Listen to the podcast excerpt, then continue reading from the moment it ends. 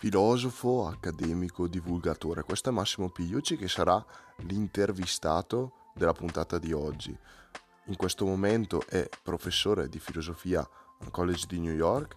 In questa intervista parleremo però di stoicismo. Lui infatti conduce anche un podcast che si chiama Stoic Meditation e vi invito a guardarlo, in cui ispirato dalla letteratura stoica latina e non, ogni giorno ci propone delle riflessioni che appunto ci, ci fanno riflettere e cercano di condurci verso una, una, vita, una conduzione della vita più stoica. Parleremo appunto dell'influenza, della potenza della filosofia stoica quando applicata alla nostra vita e soprattutto dei suggerimenti stoici per eh, giovani che stanno cercando la loro strada nel mondo del lavoro. Non sto qui a stufarvi di più con la presentazione, anche perché all'inizio lui ci presenterà un po', quindi signore e signori, Massimo Pigliucci. Allora Massimo, io ho, ho, visto il tuo profilo online e quello che, stai, quello che hai fatto e quello che stai facendo sono rimasto incredibilmente sorpreso e sono molto felice di poterti avere ospite come in questa intervista. Mi piacerebbe che però magari ti presentassi un po' anche per chi non, eh, magari non ti conosce o che magari ti ha incontrato online da qualche parte ma che non sa bene che cosa fai. Quindi di che, co- che, di che cosa ti occupi adesso e come sei arrivato a, a ricoprire questo ruolo. Allora, intanto grazie per, per avermi come, come ospite. Il, allora, io sono professore di filosofia al City College di New York e la mia prima carriera però accademica era in biologia, praticamente in biologia evoluzionistica, e poi una decina di anni fa ho cambiato campo e sono arrivato, sono approdato alla filosofia della scienza, che è il mio campo, eh, diciamo, tecnico. Negli ultimi anni mi sono com- com- cominciato a interessare di stoicismo moderno, diciamo, come, come filosofia pratica, non, perché la mia specialità ovviamente non è la filosofia antica, leggo uh, gli storici antichi perché mi interessano, ma non è, non, non è, che ci lavoro da un punto di vista tecnico, però mi interessa uh, lo stoicismo come, uh, diciamo, versione occidentale un pochino del buddismo, se vuoi, so, come filosofia pratica da seguire per migliorare la, la vita, per, per, affrontare i problemi della vita in maniera più intelligente, diciamo. Mm-hmm. Certo, volevo un attimo, mi ha incuriosito il fatto del passaggio dalla, dalla biologia alla filosofia, com'è che l'hai approcciato e da, da che cosa ti è venuto? Cioè, com'è che, perché io pensavo come potrebbe venire una persona di passare da, da biologia a filosofia, qual è stato il filo conduttore? Um, è stata una combinazione di cose, alcune eh, erano, diciamo, del, sono state delle scelte uh, consce e altre sono stata una questione di uh, mi è capitata l'opportunità e l'ho, e l'ho presa. Uh, il motivo principale è che insomma, a un certo punto, arrivato dopo vent'anni di carriera come biologo, ho notato che cominciavo a fare più o meno sempre le stesse cose, che, che è normale dopo vent'anni di carriera, e quindi ho detto ma perché non facciamo qualcosa di diverso? Uh, mentre ero, stavo considerando queste le, le possibilità, ero all'epoca all'Università del Tennessee nel sud-est degli Stati Uniti e la mia università nel Dipartimento di Filosofia um, uh, uh, prese un nuovo, un nuovo faculty, un nuovo professore, giovanissimo, molto bravo, Jonathan Kaplan, che speci- si specializza in uh, filosofia della scienza. Salta fuori che Jonathan aveva usato alcuni dei miei lavori in, uh, in, biologia per la sua tesi, abbiamo cominciato a chiacchierare. A un certo punto è venuta questa idea, dico, senti, io, mi è sempre piaciuta la filosofia, fin da quando l'ho studiata in Italia uh, alla scuola superiore. Magari possiamo fare qualcosa di un pochino più organico, un pochino più, più serio. E da lì una cosa ha tirato l'altra e alla fine ho detto, eh, perché invece non mi prendo un po' di tempo, torno a scuola, abbiamo fatto un, un secondo PhD in filosofia con Jonathan uh, come mentor e tre anni dopo ho difeso la mia tesi e a quel punto avevo ho avuto l'opportunità di cercare lavoro, nuovo lavoro in entrambi i campi, sia in biologia che in filosofia. Uh, nel frattempo mi ero spostato a New York e il primo, il primo, lavoro che è uscito fuori, il primo posto che è uscito fuori, uh, che era interessante, era appunto in un dipartimento di filosofia alla City University. Ho, ho, fatto domanda e mi hanno preso. E di conseguenza, quindi adesso mi hai detto che non ti occupi di filosofia antica al college, ma di, di che tipo di filosofia ti occupi con i tuoi studenti? Il mio campo mio campo specialistico è filosofia della scienza, quindi uh, si tratta di esaminare la scienza un pochino dal di fuori, vedere come funziona la logica delle, delle scoperte scientifiche, uh, quali sono le relazioni tra uh, scoperte empiriche e teorie scientifiche, cose di questo genere. Mm, per fare, il, per fare la, la, qualcosa ovviamente ho un vantaggio su, su, su, praticamente qualunque altro filosofo perché in realtà io l'ho fatto con quello come lavoro per vent'anni, quindi quando scrivo di quello che si fa nel laboratorio mm, lo so, lo so di prima mano perché l'ho fatto. Certo. Quindi quello è, la, quello è, il campo tecnico, uh, però poi ovviamente una volta che uno si uh, addentra nella filosofia insomma, è inevitabile che cominci a interessarsi a altre cose. Io quando sono Uh, mi sono iscritto al PhD all'Università del Tennessee in filosofia, il primissimo corso che ho seguito è stato su Platone e il secondo sull'etica, quindi insomma, è, è, un è, un po', impossibile dedicarsi alla filosofia anche da un punto di vista professionale e poi non cominciare a, a sentirne gli effetti insomma, in, altri, in, altre aree della tua vita. Certo, ecco, pa- parliamo subito di, di questo. Eh, io stesso ho, ho, studiato filosofia e eh, soprattutto la vita degli degli antichi eh, filosofi greci e latini, eh, perché ho fatto il liceo classico, e tuttora che tipo di... So che sembra una domanda un po' magari difficile o un po' anche scontata, ma nel, nel mondo di oggi che sembra andare incredibilmente veloce, che cosa ci possono insegnare ehm, certe personalità che hanno fatto davvero la differenza, però in un mondo che è completamente diverso da quello di oggi? Ma guarda, è, un, no, è un'ottima domanda, uh, ti rispondo in maniera indiretta. Uh, in, in, un certo senso, immagina se, se, invece ci stessimo domandando, ma sai, uh, il cristianesimo è nato duemila anni fa, che rilevanza può avere oggi? O il buddismo è nato 2400 anni fa, che rilevanza può avere oggi? La domanda non ci verrebbe neanche in mente, no? Perché è ovvio che sono rilevanti, certo. un sacco di gente le usa come come insomma, guida alla loro propria vita sia spirituale che materiale. Era, secondo me è la stessa cosa per le filosofie greco-romane, è solo che mh, per qualche motivo sono andate insomma, un attimino in secondo piano negli ultimi secoli, per cui non ci pensiamo in quella maniera, ma in realtà la risposta è la stessa e, e in realtà la risposta alla fine dipende da questo. È vero che sicuramente noi viviamo in una società molto diversa, abbiamo appunto, io sto, in questo momento sto parlando eh, a, a, via videocomunicazione con te su, su, un telefonino che tengo in mano, cioè è una cosa che ovviamente Seneca non si sarebbe neanche immaginato potesse essere possibile. Però alla fine, della, della, de, de, alla fin fine, in realtà sia noi che gli antichi greco-romani avevano stessi, gli stessi problemi. Cioè, Seneca si lamenta, per esempio, a un certo punto in una delle sue lettere a Lucilio, al, al, suo amico Lucilio, si lamenta del fatto che c'è un, un, sacco di rumore che viene dalla strada giù in, in, giro per Roma e lui non riesce a scrivere, non riesce a concentrarsi. Ecco, io ho lo stesso problema vivendo a New York, insomma, non è che, sia, non è che le cose siano certo. scambiate poi tanto. Certo. E, e adesso, in realtà, per, per, per, per insomma, considerare le cose in maniera un attimo più seria, quello che è cambiato ovviamente sono le condizioni materiali, questo sicuramente gli specifici delle condizioni materiali sono cambiati in maniera incredibile.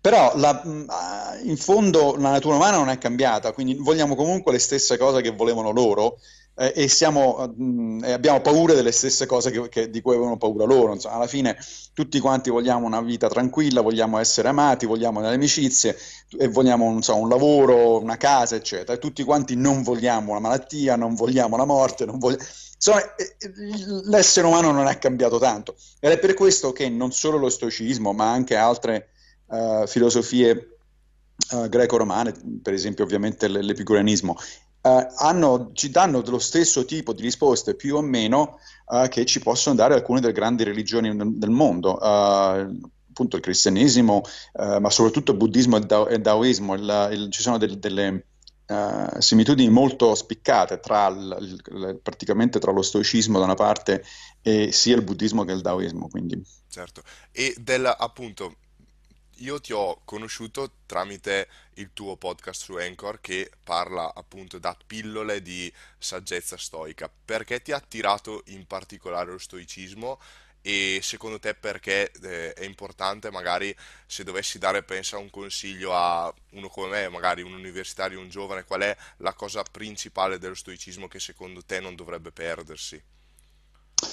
Ottima domanda. Uh, intanto, ovviamente, lo stoicismo, come qualunque altra filosofia o religione, può funzionare per certe persone e non funziona per altre. No? Non, è che, uh, non, è che, vada in giro a dire che o stoicismo o niente. Insomma, qualunque cosa funzioni, basta che sia una, una filosofia diciamo, positiva che, che, che, aiuta a fare del bene nel mondo, va benissimo. Mm-hmm. E io per esempio io stesso per un periodo, ho passato un periodo di tempo nel, nello stesso periodo in cui stavo cambiando professione, ho passato un po' di tempo a, a cercare delle, delle, alternative. Insomma, io sono ovviamente cresciuto a Roma e quindi cattolico, lasciato il cattolicesimo insomma, quando avevo 15-16 anni e poi per diversi decenni mi sono considerato un umanista secolare, un secular humanist come si dice qui negli Stati Uniti e, e, mi, e, mi, stava bene così, insomma, non è che mi fossi poi posto poi tante domande, però più tempo passava, più la cosa mi sembrava, insomma, l'umanismo secolare mi sembrava più, più, una lista di cose con le quali ero d'accordo che una filosofia di vita. Mm-hmm. E ho cominciato a dare un'occhiata in giro e una delle prime cose che ho fatto, ovviamente perché è molto uh, famoso, perché un sacco di gente lo segue, sono, sono approdato al buddismo. E ho, ho, provato a studiare testi buddisti, sia, sia, moderni che un pochino più antichi, cioè, ho provato a praticare meditazione, queste cose qua, e non, non mi veniva, non, non, non, mi parlava, non era, non era attiva, cioè, capace, sono capace ovviamente di apprezzare la filosofia buddista, sono capace di apprezzare insomma, le idee, eccetera, capisco anche la pratica, però alla fine cioè, non mi sono mai considerato un buddista, certo, non, non, ho mai detto, sai che c'è adesso, stamattina mi alzo e, e, e divento buddista. Chiaro. Poi è successo che in quel periodo, questo stiamo parlando di 5-6 anni fa, eh, in quel periodo, eh, proprio su Twitter, Uh, ho visto sta, questo, questo, annuncio che diceva uh, aiutateci a festeggiare la settimana stoica. Ho detto che cavolo è la settimana stoica? E per quale motivo qualcuno ha in mente di festeggiare la settimana stoica? Certo.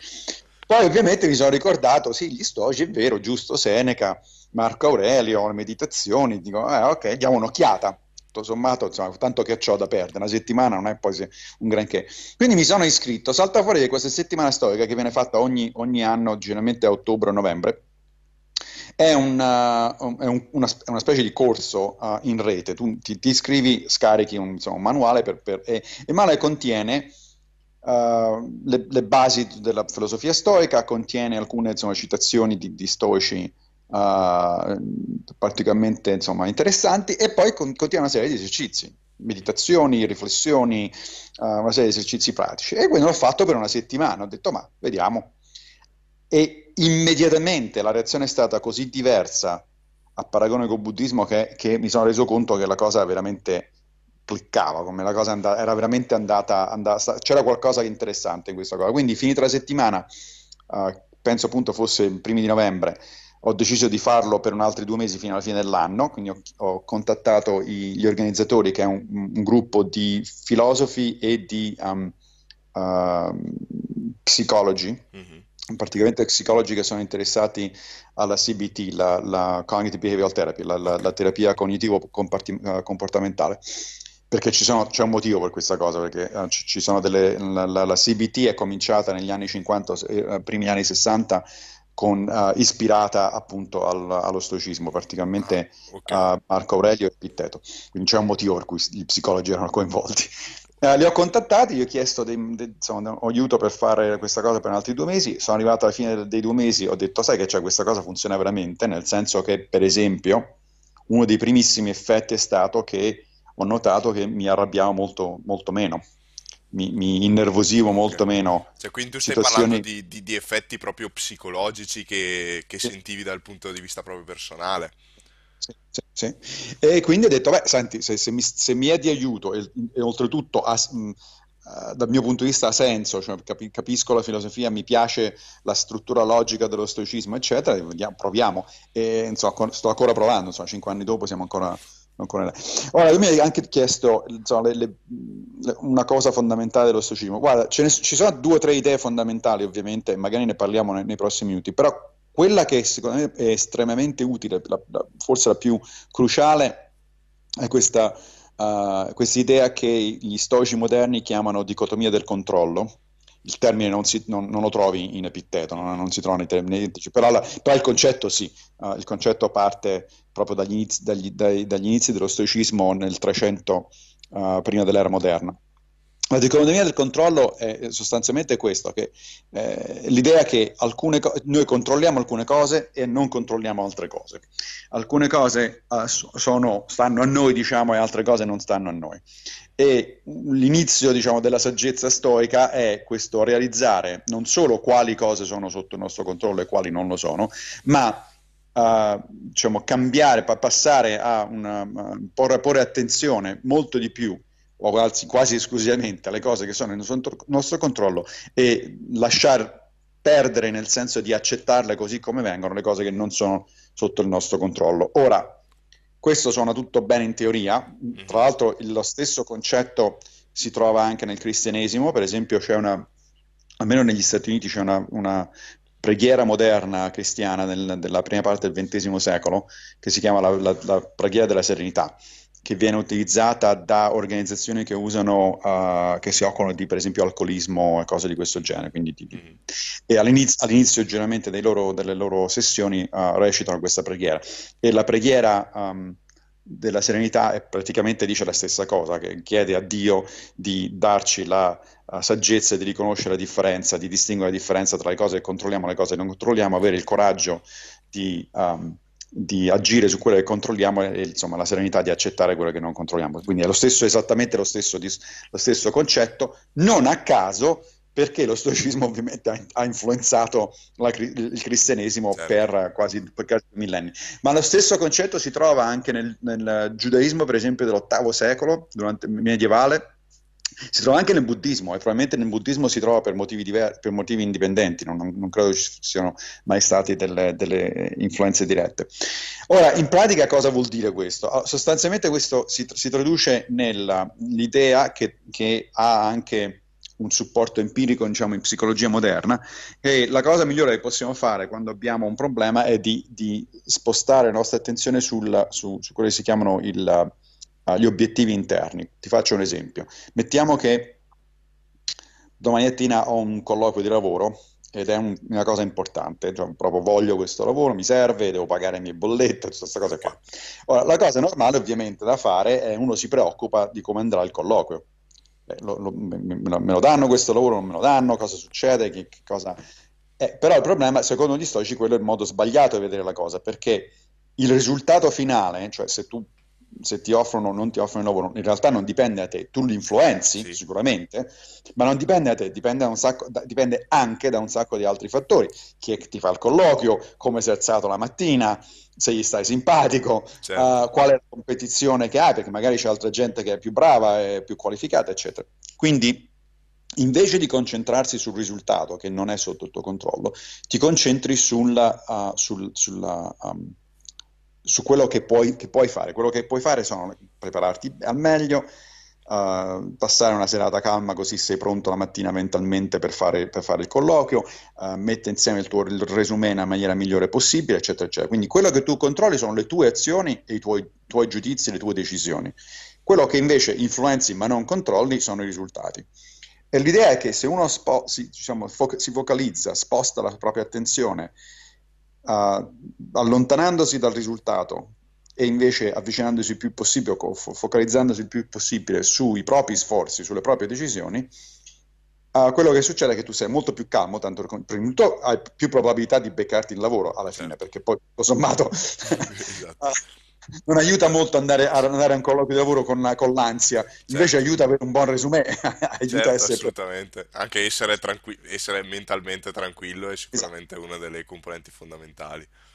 Poi uno dice, beh sì, ma a me interessa comunque prendere, trovare, prendere il lavoro o no, accettare. Sì, è vero, però alla fine de- tutti quanti sappiamo, insomma, come adulti, ci rendiamo benissimo conto che alle volte nella vita si vince, alle volte si perde, insomma, alle volte lo prendi il, il lavoro e alle volte non lo prendi. È inutile, eh, se, lo, se, se, se il colloquio va male, se per qualunque motivo non, non ti offrono il, il, il, lavoro, è inutile che uno poi si cominci a si, si, si, deprima, si, si, si arrabbia, cose del genere, perché a quel punto tanto il risultato è già, è già definito in, se, se, tu in più ti, um, ti permetti diciamo, delle emozioni negative riguardo a quel risultato, alla fine non è che ti aiutano, ti senti solo ancora peggio. Certo. certo. quindi, quindi, per gli stoici l'idea è tu, se, se, tu hai fatto tutto quello che potevi fare, allora a quel punto stai tranquillo e, e preparati mentalmente ad accettare il risultato così come viene. Alle volte vinci, alle volte perdi. Certo. Mi piace molto questa cosa, e, però mi fa, mi fa venire in mente due, due possibili domande. Prima di tutto è mm, ex ante, cioè ex ante, nel senso, prendiamo proprio l'esempio del colloquio. Prima del colloquio dico, ok, io non, non mi faccio venire sentimenti negativi preoccupandomi di quello che succederà per cause non, non, non, direttamente collegabili a me e quindi lavoro su me stesso e sul fare il mio colloquio bene. Però eh, ex post mettiamo che no, non mi prendono perché c'è, che ne so, c'è Steve Jobs che fa, che fa, il colloquio per la stessa posizione e di conseguenza un povero studente italiano di 24 anni non può competere con Steve Jobs. E, certo. Però comunque con, è possibile allo stesso modo eh, evitare anche i sentimenti negativi ex post, perché comunque la, de- la delusione potrebbe comunque arrivare. Secondo te è possibile comunque controllare anche quel sentimento negativo lì? Oppure si possono solo controllare i sentimenti negativi che possono nascere dal tuo pensiero? Cioè, mi spiego, ex certo. ante lo puoi controllare perché tu basta che non ci pensi, dici ok, non, non è nelle, nelle mie abilità influenzare eh, fino a questo punto. Però quando poi è post eh, è difficile no, non pensare a dire cavolo, però che scatole hanno preso quell'altro e non hanno preso me. uh, no, è un'ottima domanda. Secondo me è possibile, e di nuovo, non solo gli storici uh, su, erano convinti che, che, questo sia possibile farlo, uh, ma c'è, c'è, un bel po' di ricerca in psicologia moderna che dimostra che lo puoi fare. Ovviamente non è una cosa istantanea, cioè non è che io ti, adesso ti spiego la dicotomia del controllo, tu la capisci basta, da questo momento in poi non, non, ti viene più la depressione, non, viene, non sei più scontento delle cose che succedono, no, non è che, succede, non è che funzioni da un giorno all'altro, ci vuole appunto pratica, Quella, lo stoicismo so, 10% di teoria e 90% di pratica, perché, mm. uh, altrimenti, che, ed è quello il motivo di nuovo perché, uh, per, per, cui è collegato alla, alla CBT, alla, alla, alla terapia uh, cognitiva comportamentale, perché la, la CBT funziona nella stessa maniera nel, nella, class- nella cosa, l'approccio classico diciamo, alla, terapia cognitivo-comportamentale è questo. Il primo passo è quello cognitivo, appunto. Cioè tu ti ripeti, ok, non ho avuto, non, ho, non mi hanno offerto il lavoro, e eh, vabbè, ma non è mica la fine del mondo. Ho fatto del mio meglio, non potevo fare di più, quindi non c'è nessuna ragione per essere arrabbiati o per essere uh, scontenti, eccetera, eccetera. Ho fatto quello, pote- quello, che potevo, adesso cerchiamo di focalizzarci invece sul prossimo colloquio o sul prossimo, sul prossimo passo da, fa- da fare. No? Quello è il primo, l- diciamo, il, il primo, livello di analisi, quello cognitivo. Dopodiché dei, c'è lo, la, la, il passaggio comportamentale, cioè tu devi a quel, a quel punto implementare delle azioni o dei comportamenti che ti aiutano a seguire quello che hai deciso di fare dal punto di vista comportamentale. Ce ne sono diverse tecniche, scusa, scusa dal punto di vista cognitivo, ci sono diverse tecniche per fare, questo, per fare questa cosa. Una di queste tecniche è di mantenere un diario Uh, nel quale uno scrive un diario diciamo più o meno filosofico, nel quale uno scrive queste cose, cioè parli a te, a te stesso e ti convinci del fatto che uh, le cose sono andate in una certa maniera, tu hai fatto del tuo meglio, quindi be- è bene pensare al futuro, bene pensare alla prossima, alla prossima, cosa da fare invece che stare a rimuginare sulle cose che in realtà alla fine non puoi, non puoi cambiare. Eh, quindi una, de- una, delle tecniche sia in psicologia moderna che in stoicismo antico che funziona abbastanza bene è quella del diario personale, diario filosofico. Io lo faccio quasi tutti i giorni, generalmente la sera, uh, prima di andare a letto, quando prendo, prendo qualche minuto per, per uh, insomma, concentrarmi, per rilassarmi e poi mi metto a scrivere o lo scrivo uh, questa cosa. E uno del, del, dei trucchi interessanti è che è meglio non scriverlo in prima persona, invece, invece di dire io ho fatto questo, ho fatto quell'altro, ma scrivere in seconda persona. Tu hai fatto questo, ho fatto quella, hai fatto quell'altro.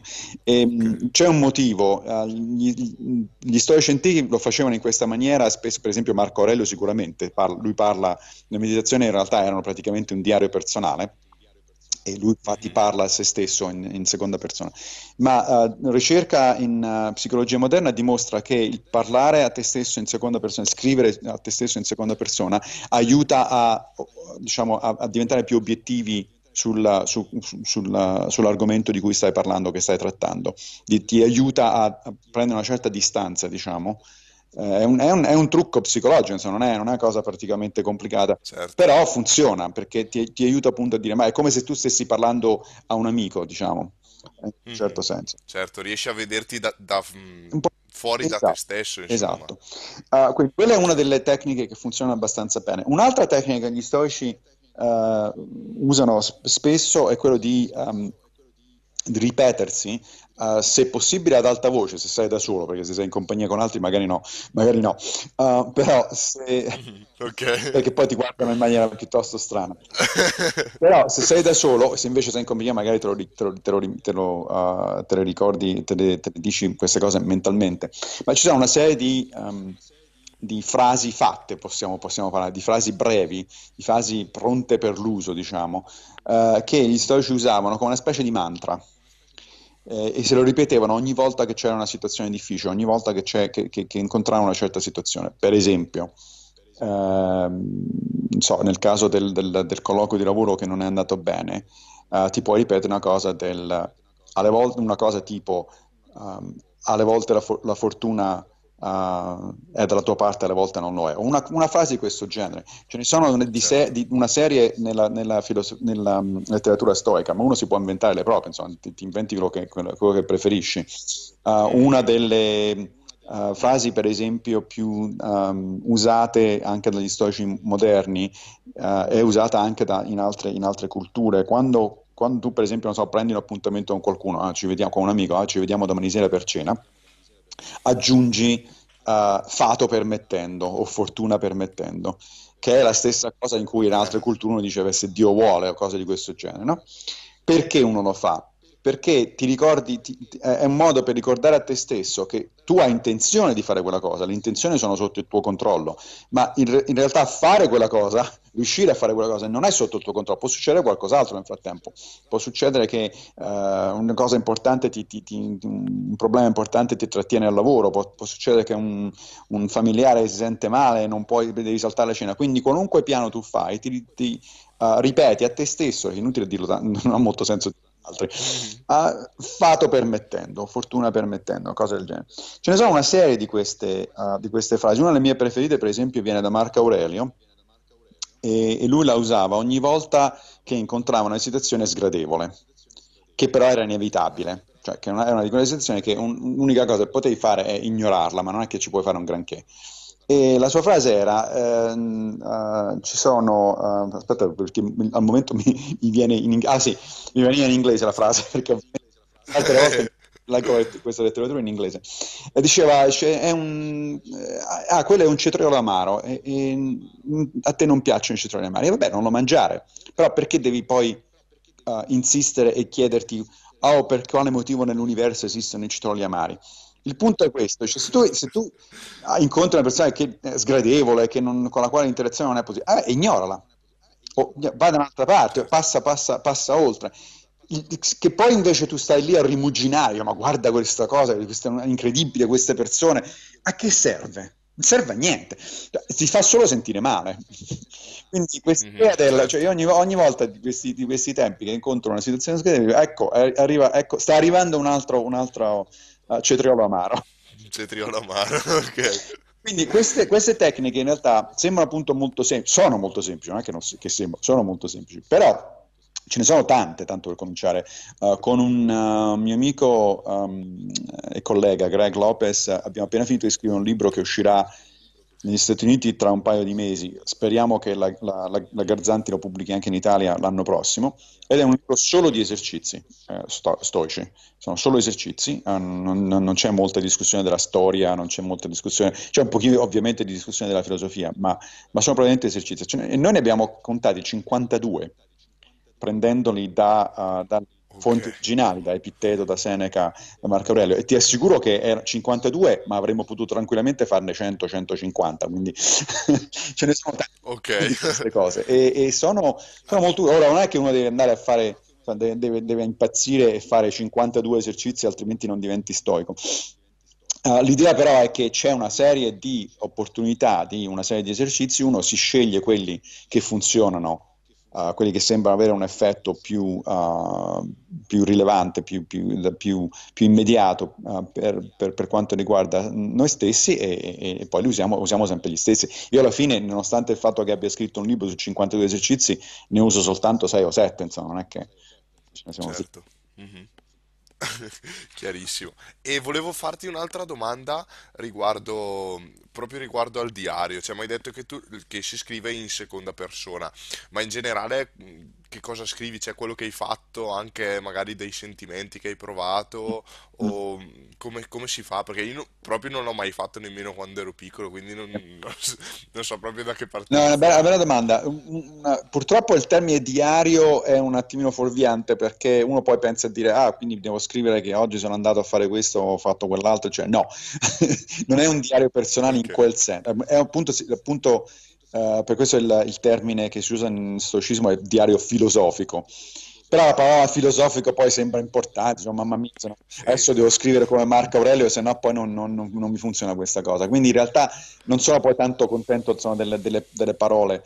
Diciamo che è un modo per fare delle riflessioni su cose che sono importanti per te e eh, soprattutto cose che sono difficili. Quindi io generalmente quello eh, che scrivo nel mio diario è quando mi rendo conto durante una giornata che, per esempio, non so, eh, ho avuto uno scatto nei confronti di mia figlia che potevo, potevo risparmiarmi, oppure eh, non mi sono comportato bene in una particolare situazione, non ho agito pron- su- con sufficiente prontezza in una, in una situazione, avrei potuto fare di meglio, o- oppure c'è una cosa che mi preoccupa appunto nel futuro immediato e, e cerco di ragionarci, ma allora, perché ti preoccupa questa cosa? Vediamo un attimo cosa che può succedere in realtà, come, come puoi, che passi puoi fare uh, per, uh, per poi implementare per, per, per, migliorare la situazione. Questo tipo di cose. Uh, una cosa a cui bisogna stare attenti però nel fare questo diario è che per esempio se io scrivo Uh, di un episodio di appunto per esempio ho avuto uno scatto che potevo risparmiarmi con mia figlia l'idea non è quella di uh, dire a me tapino faccio, faccio, queste cose, non sono una brava persona, queste cose qui. E quello non serve a niente. Nel, nel, per, lo, per, lo, stoico il passato, uh, se applichiamo la dicotomia del controllo, il passato è fuori dal tuo controllo, non è, esatto. non è che lo puoi cambiare.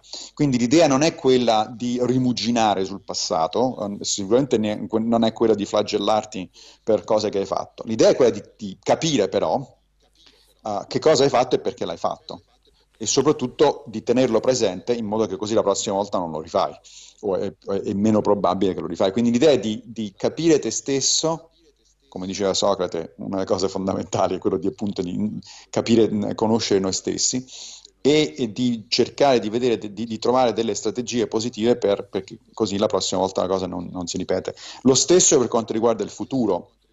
Se uno è preoccupato perché, non lo so, c'è un'operazione che devi fare Uh, non so, la settimana prossima, intervento chirurgico uno deve, a cui deve, uno deve sottoporsi. Beh, tutti quanti siamo gi- giustamente preoccupati a questa cosa, non è una, non è una, una cosa da non preoccuparsi, no? però preoccuparsi per, per, tanto per preoccuparsi non serve a niente, perché di nuovo il futuro non è sotto il tuo controllo, ci sono un sacco di cose certo. che possono, possono, succedere che sicuramente non controlli una volta che sei sotto i ferri, anzi non controlli proprio niente. Quindi. Quindi, in un certo, quindi inutile, l'idea non è di pensare al futuro così che ti, ti crei l'ansia, e, e, e, perché quello peggiora soltanto le cose, non ha, non ha molto senso. Però pensare al futuro nel senso di, ok, allora, cosa posso fare per prepararmi al mio meglio? Mentalmente, fisicamente, cosa, ci sono delle cose che devo fare prima dell'operazione, ci sono delle cose, devo parlare con il dottore, devo fare questa cosa qui, devo, fare, posso, devo, devo mettermi, non so se si tratta di un'operazione particolarmente problematica, potenzialmente, devo mettere le mie carte in, insomma, in, in, a posto perché su, succedesse qualcosa sono pronto o quelli che o, o, insomma, la gente che, che, che ha, sa che cosa fare perché ho dato le istruzioni. Queste sono cose positive quindi l'idea è certo. sì, preoccuparsi del passato o del futuro, pensare al passato o al futuro, sì, ma non nel senso di, di, di, di crogiolarsi diciamo, nel, nel, nell'ansia, ma nel senso di vedere, ok, cos'è che posso ragionevolmente uh, cioè imparare dal, dal mio passato e che cosa posso ragionevolmente fare per prepararmi al mio futuro. Certo, ok, chiaro. Infatti in questa potrei fare rientrare in questo tipo di ragionamento, anche perché infatti io ultimamente, eh, come ti ho detto in precedenza, sto per, sto per laurearmi, quindi ho davanti a me de- alcune scelte da fare in termini di carriera, no? magari certo. qualche proposta e questa cosa obiettivamente eh, ogni tanto ci penso e, e un po' di ansia la provo, però effettivamente se lo guardiamo sotto questo punto di vista dovrei pensare io devo fare del mio meglio per poter prendere una scelta consapevole e per poi giocarmi al massimo le mie carte una volta che avrò scelto che carriera, che carriera intraprendere. E obiettivamente non ha alcun senso pensare, eh, magari scelgo questa qua e poi dopo non mi trovo Sì. bene, mm, e non, non mi serve assolutamente niente, mentre invece io mi devo concentrare su prepararmi a fare questa scelta nel modo più consapevole possibile e poi dare il meglio una volta che avrò, che sarò stato assunto, se sarò- fortuna permettendo, Esatto, e, diciamo. e anche prepararti del- alla possibilità che se non sei assunto, se, no- se non va bene, insomma, se io ho, ho- quando ero più giovane ho, ho dovuto fronteggiare una situazione del genere, eh, potenzialmente, poi alla fine mi è andata bene, insomma, cioè, ho, ho- fatto eh, la carriera che volevo fare, però eh, all'inizio quando mi sono laureato all'Università di Roma e poi ho fatto il, il dottorato, cioè, ma mica c'era, non c'era nessuna garanzia che sei riuscito a fare quello che volevo fare. Quindi l'idea in quel caso è sempre di, di- di prepararti mentalmente a, in- in- almeno, almeno a due cose. Intanto che appunto, di nuovo, non tutto è sotto il tuo controllo, quindi se tu hai fatto quello che potevi fare, non, non- non c'è, non c'è modo, per- non c'è nessuna ragione, diciamo, per, per sentirti scoraggiato perché non, non- non dipende da te, cioè devi- dobbiamo semplicemente accettare una delle, una delle cose, uno delle, delle, uh, de- dei fatti, in teoria almeno, di essere un adulto è proprio che al contrario dei bambini ci rendiamo conto che insomma, alle volte uno vince, alle volte perde, alle volte le cose vanno come, come vorremmo che andassero, altre volte non vanno. Cioè, è, un- è- è parte della maturità, parte della saggezza dell'essere un adulto e che uno se ne rende conto. Ma un'altra parte, un'altra componente di questa cosa, e, e questo viene di nuovo, eh, anche questo è, è un concetto fondamentale nello stoicismo, il, il tuo amor proprio, diciamo, la tua stima di, di te stesso non deve mai dipendere dagli esterni, da cose esterne. Deve sempre dipendere soltanto da quello che, che- che è sotto il tuo controllo. Quindi, se, se tu non, non riesci per qualche motivo nella carriera che ti sei presupposto, e certo, questo è un problema, eh, non è, non è che gli stai dicendo, vabbè, pazienza. È un problema anche perché, tra l'altro, devi scegliere a quel punto dei- delle possibilità alternative, devi esplorare delle, delle- delle vie alternative. Però eh, sentirsi, diciamo, sminuito come persona, cosa che è molto frequente, perché non si riesce a fare quello che si voleva fare, non ha molto senso dal punto di vista storico, perché di nuovo fare quello che vuoi fare non dipende soltanto da te.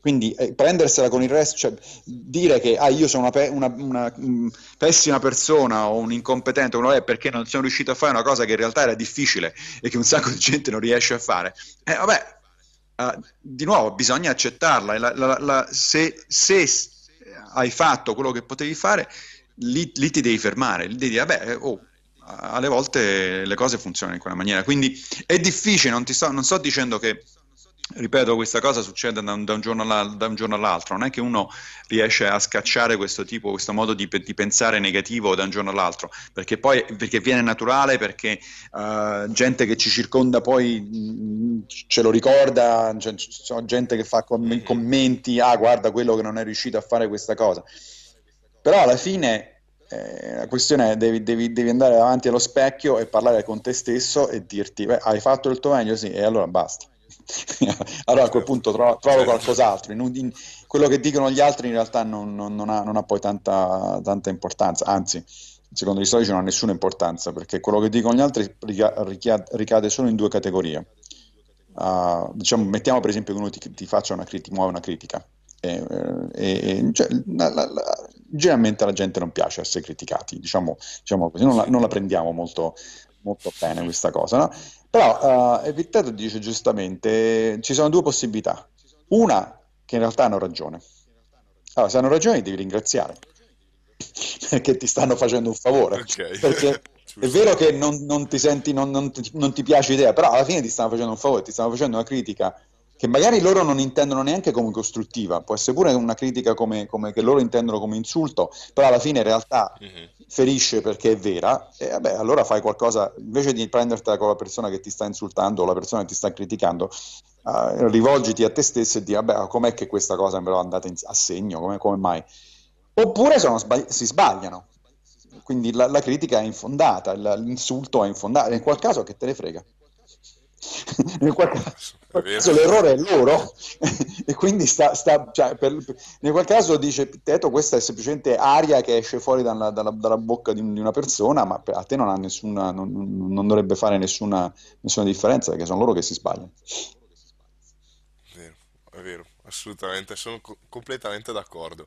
Volevo fare un'altra riflessione per poi chiudere. Secondo te eh, perché io adesso ripensando, quando, quando avevo studiato lo stoicismo a, a scuola, mica le avevo colte tutte queste cose qua, cioè nel senso mi, mi viene da pensare, non sarebbe forse eh, meglio lasciare gli studi di, al- di alcuni tipi di, di filosofia al- all'interesse dello studente piuttosto che imporli attraverso la scuola, oppure secondo te invece è comunque valido ehm, impartire un insegnamento anche filosofico, eh, storico agli studenti, anche se eh, magari non lo potrebbero non recepirlo nel modo giusto o non, rif- non ritenerlo utile. Guarda, la, la, mia esperienza personale è sicuramente mm, sulla, favorisce la, la, seconda possibilità, eh, non solo in filosofia, appunto io sono innamorato della filosofia quando sono andato a scuola, non ne sapevo niente fino a quel punto ovviamente, non avevo mai letto Uh, ma, ma, anche in altre discipline, per esempio mi ricordo benissimo la mia professoressa di uh, filosofia era anche la mia professoressa di storia. E a me la storia proprio non interessava per niente, cioè facevo proprio il minimo indispensabile. Eh, e lei si, si arrabbiava diceva ma insomma ma è possibile che tu sta, hai voti altissimi in filosofia in storia fai, sai, passi a malapena uh, esami uh-huh. perché ovviamente non te ne frega niente, non è che non, non, non lo puoi fare, non lo vuoi fare eh, però ti giuro, do, tipo dieci anni, circa dieci anni dopo uh, aver lasciato il liceo, ho cominciato a interessarmi di storia per conto mio e ho ricominciato a leggere alcune delle cose che la mia professoressa diceva che avrei dovuto leggere. E, okay. e, in parte è perché lei aveva appunto insomma, piantato i semi in un certo senso di questo, di questo interesse. Quello però che vorrei, vorrei dire è che um, in realtà potremmo fare di meglio nell'insegnare cose tipo appunto la, discipline come la storia, la filosofia, anche la letteratura, perché ehm, troppo spesso vengono insegnate come fini a se stesse. Quindi giustamente tu dici, io lo stoicismo l'avevo studiato, ma non mi ricordo mica tutta sta roba. Infatti neanch'io, questo quando, quando mi è arrivato quel, il famoso tweet che diceva aiutateci a festeggiare la, la settimana storica, ho detto ma che, che razza si festeggia questi? okay. Eh, perché non avevo proprio percepito per niente questa cosa. Quindi, secondo me, la, la, filosofia, la storia, la letteratura potrebbero essere insegnate meglio, specialmente la filosofia e la storia. Potrebbero essere insegnate uh, dal punto di vista di ragazzi, guardate che queste sono cose pratiche, guardate che queste hanno delle implicazioni. Non, non sono solo perché noi ci viene, ci viene insegnata questa cosa che le scienze hanno delle implicazioni pratiche, ma la filosofia no, o la storia no o la letteratura, no, vengono fatte per, perché, per, per, per, fine a se stessi, vengono fatte perché è una questione di cultura. Ma in realtà non è vera nessuna delle due cose. Primo, ci sono delle, delle, applicazioni molto importanti della filosofia, della comprensione della storia, della comprensione della letteratura dal punto di vista di, vista per, di, di, vita personale. E secondo, te lo dico come scienziato, non è vero che la scienza sempre, ha, ha, sempre delle applicazioni pratiche. Anzi, il 99% della scienza non c'entra assolutamente nulla con le applicazioni pratiche. Uh, però ci è venuto, ci viene questa, una cultura, viviamo in una cultura in cui la scienza è per definizione pratica e le discipline umanistiche sono per definizione soltanto per, per farsi le seghe mentali o per cultura, se non vuoi usare quel termine uh, devo dire io. Beh, eh, non è vero, non è vero nessuna delle due. Eh, dovremmo capire che anche la scienza viene fatta per una questione di cultura, anche la scienza viene fatta per una questione di, di, conoscenza, perché vogliamo conoscere come funziona il mondo, vogliamo sapere come funziona il mondo, indipendentemente dal fatto che parte di questa conoscenza poi sarà utile per costruire, per, per, per fare uh, i, telefon- i telefonini con i quali poi facciamo questa chiacchierata via Skype. Sì, quello è vero, viene dalla scienza. Però il contenuto di questa chiacchierata non viene dalla scienza, è venuto dalla filosofia.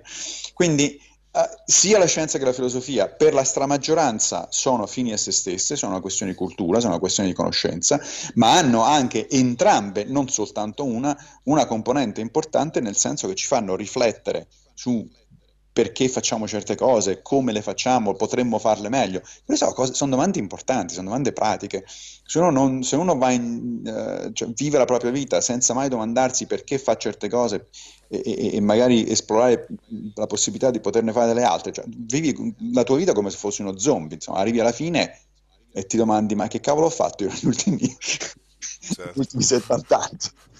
Quindi eh, non vorrei arrivare, insomma, secondo me se, se le insegnassimo meglio queste cose, avremmo molta meno gente che arriva al pensionamento domandandosi, e beh, era tutto qua? Okay. Assicuro che conosco parecchie gente di questo genere, quindi, uh, ed è un peccato, insomma, perché una vita umana in realtà è una cosa uh, preziosa, è una cosa in- importante, una cosa interessante e, e, la maggior parte di noi, insomma, la, la spreca facendo delle cose in maniera senza, senza neanche pensarci su, senza, senza ne- nessun particolare motivo.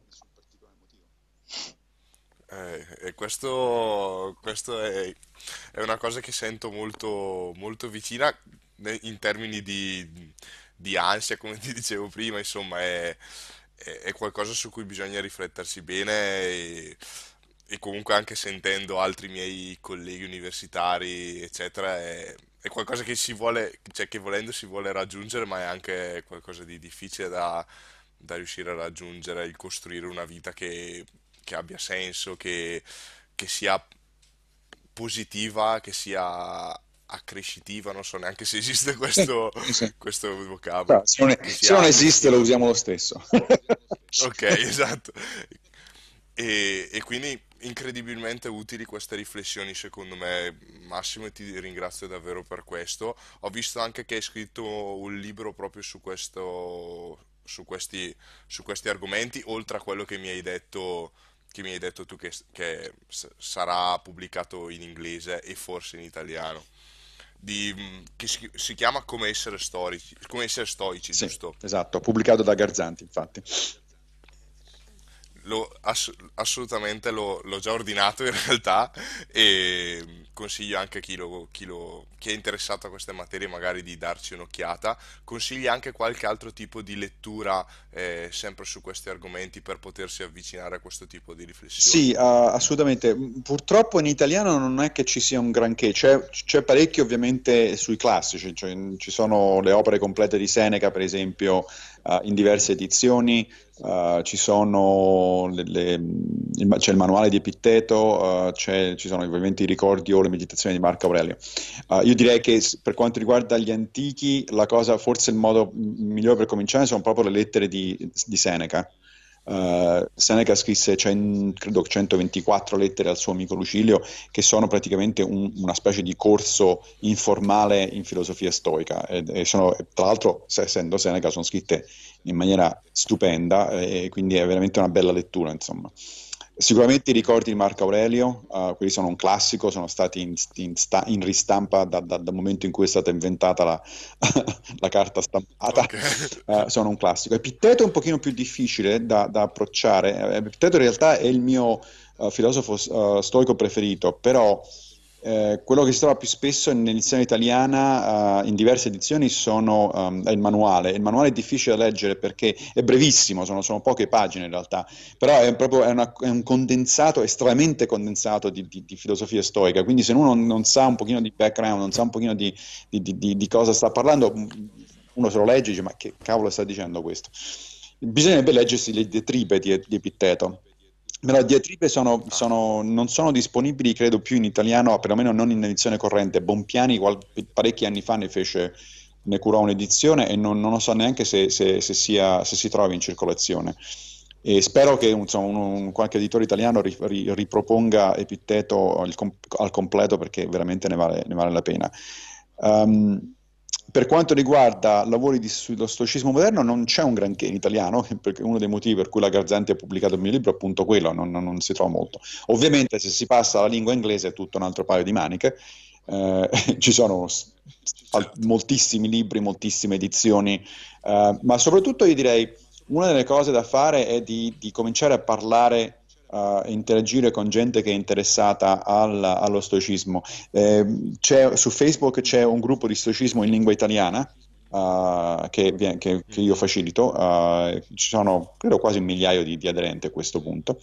Uh, in inglese ce n'è uno molto più grande, sempre su Facebook sono quara- quasi 46.000 persone che sono iscritte. Ci sono anche dei gruppi uh, stoici locali, c'è un, un, sito web dove si può andare, si chiama Stoic Fellowship, e la Stoic Fellowship è praticamente un registro mondiale di gruppi locali, quindi uno può andare lì e cercare se per esempio vedere se a Roma o Milano o quello che è uh, si, trova, si, trova, altra gente che ha voglia di praticare e di discutere lo stoicismo, uno si mette in contatto e se non lo trovi ne puoi, com- com- puoi cominciarne uno, ovviamente. E, ehm, inoltre ci sono anche dei corsi Uh, alcuni sono a pagamento, altri sono um, perlomeno come spese, insomma, e altri sono completamente gratuiti. Uh, quello che ho menzionato durante la, insomma, la nostra chiacchierata, uh, la Stoic Week, quello viene fatto ogni, ogni, ogni anno, generalmente verso la fine di ottobre e dura una settimana ed è gratis, uno si iscrive semplicemente in rete scarica il manuale e, e, vai. Ci sono però anche dei corsi di persona, io ogni estate e qualche volta durante l'inverno eh, organizzo un corso di stoicismo pratico a Roma e per esempio adesso ce ne sarà uno, ne farò uno a luglio, eh, le iscrizioni sono già aperte, eh, quindi se, se, se qualcuno è interessato uh, può andare su un sito che si chiama meetup.com mm-hmm. e um, su Meetup cercare Stoic School e, e lo trovi. Benissimo. Allora ci vedremo lei. Se fortuna permette. Fortuna permettendo, esatto. Va benissimo. Allora, io Massimo ti ringrazio davvero, sono stato davvero onorato di avere una persona come te come intervistato in questo podcast. Invito, che non abbiamo ancora detto, invito chi ascolta questa intervista anche a seguire le, il podcast di Massimo e eh, ti saluto e ti ringrazio ancora Massimo, grazie davvero per essere stato ospite di questa intervista. È stato un piacere, grazie. È con grande onore quindi che ho caricato questo episodio sul mio canale, se vi è piaciuto vi chiedo di, una, di, lasciare un'ottima recensione perché mi aiuta ovviamente a crescere il canale, mi fa piacere prima di tutto e inoltre potrebbe aiutare altri a capire l'importanza di questo episodio, ma anche secondo me degli altri, per la loro vita personale e professionale. Ringrazio ancora una volta il professor Pigliucci che è stato incredibilmente disponibile, ma anche molto molto utile in queste riflessioni. Vi saluto e vi lascio. Mi raccomando, ci vediamo alla prossima intervista. Buona giornata a tutti.